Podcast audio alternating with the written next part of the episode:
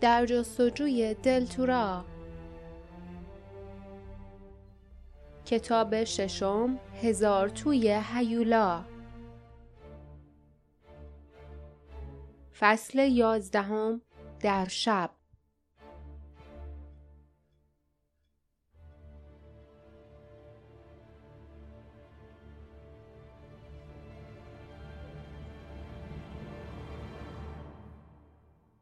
صدای جیغی لیف را از خواب بیدار کرد.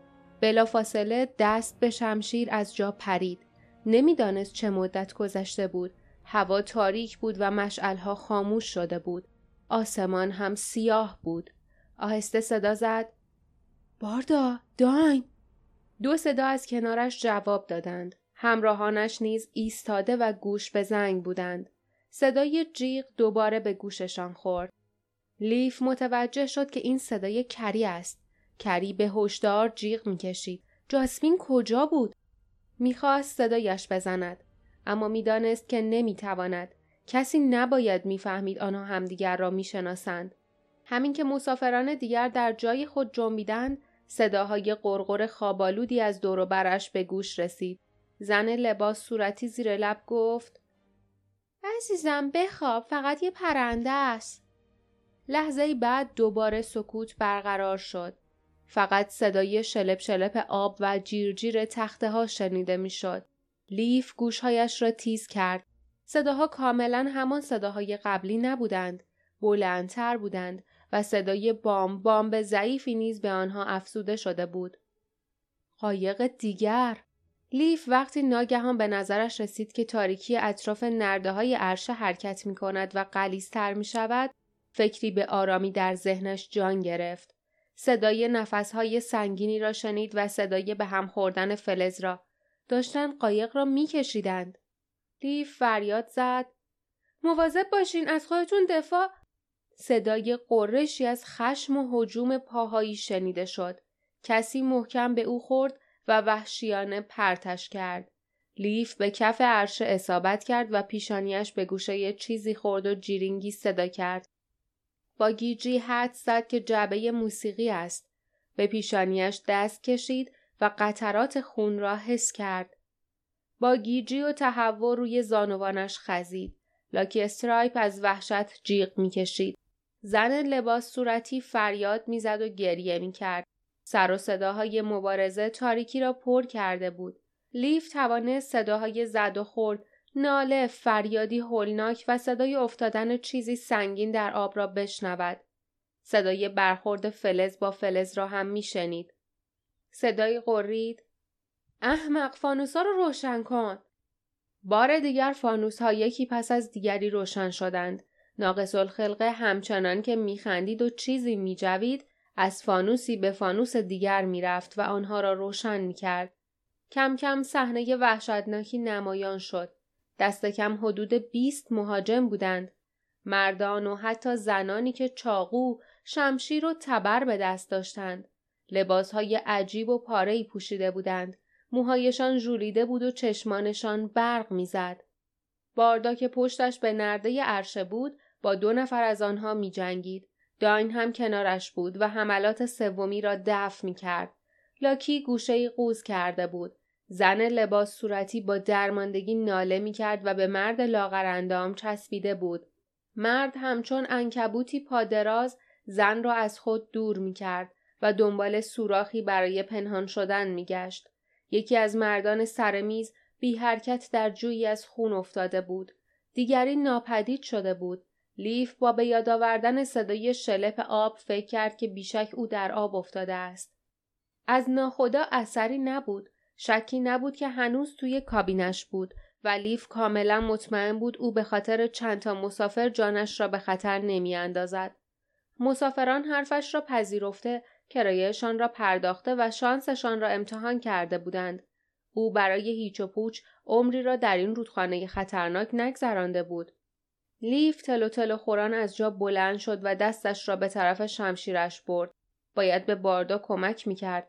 اما انگار عرشه داشت میچرخید. نمی‌توانست سرعت عمل داشته باشد.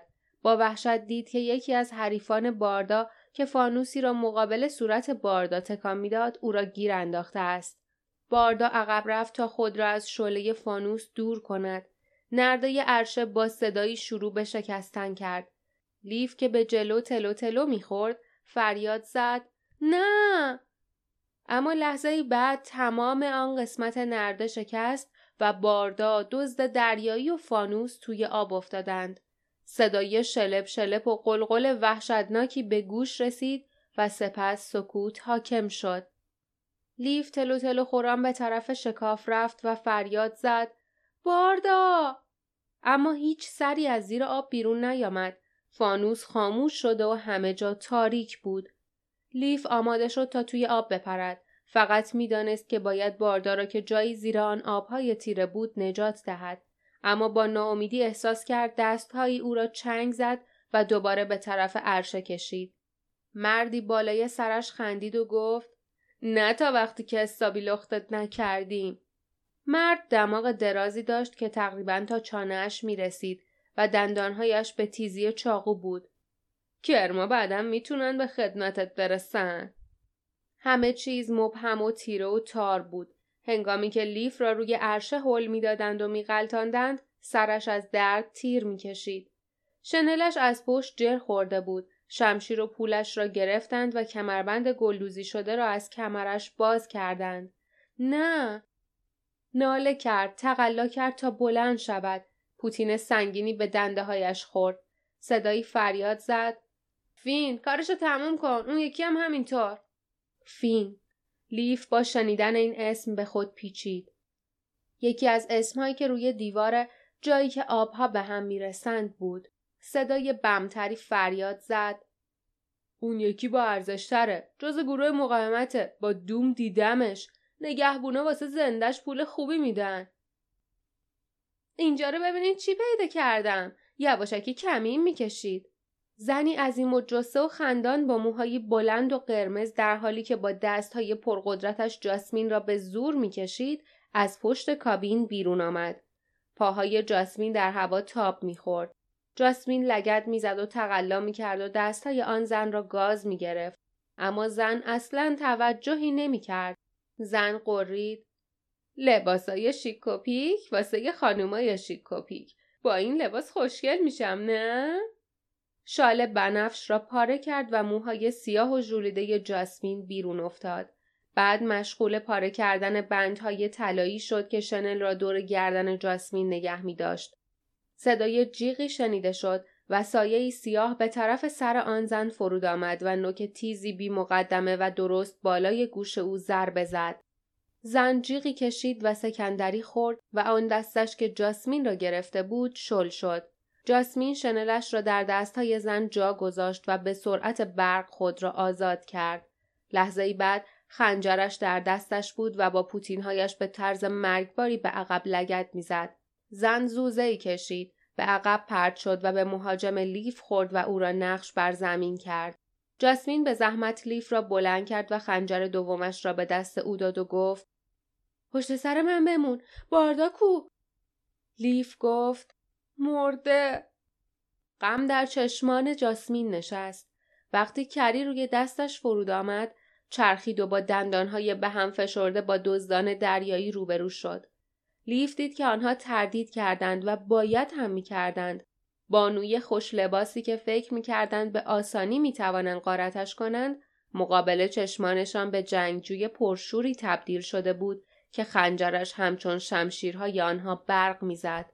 حتی ناقص الخلقه هم از تعجب نفسش بند آمده بود و زن لباس صورتی دهانش باز مانده بود. چشمانش میسوخت و حیرت زده به جاسمین زل زده بود و همچنان که خیره به او مینگریست چهرهش کم کم تغییر کرد. گویی چشمان سوزانش چهرهش را زوب می کرد. گوشت صورتش رنگ می باخت. موهای فرفری صورتی رنگش چروک می خورد و عقب می رفت.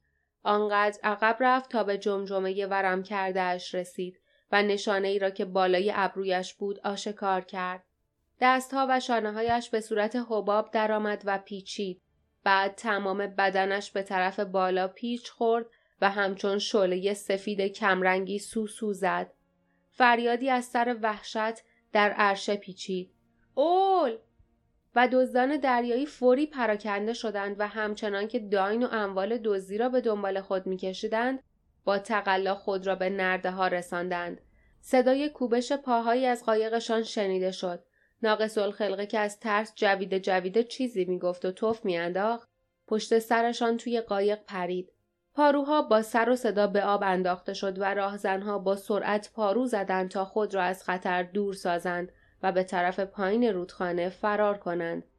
اما اول اصلا به آنها توجهی نکرد. چشمان سوزانش بر جاسمین دوخته شده بود. دهان بیدندانش حریسانه میخندید. به جلو هجوم آورد و انگشتان بلند و سفیدش گلوی جاسمین را چنگ زد.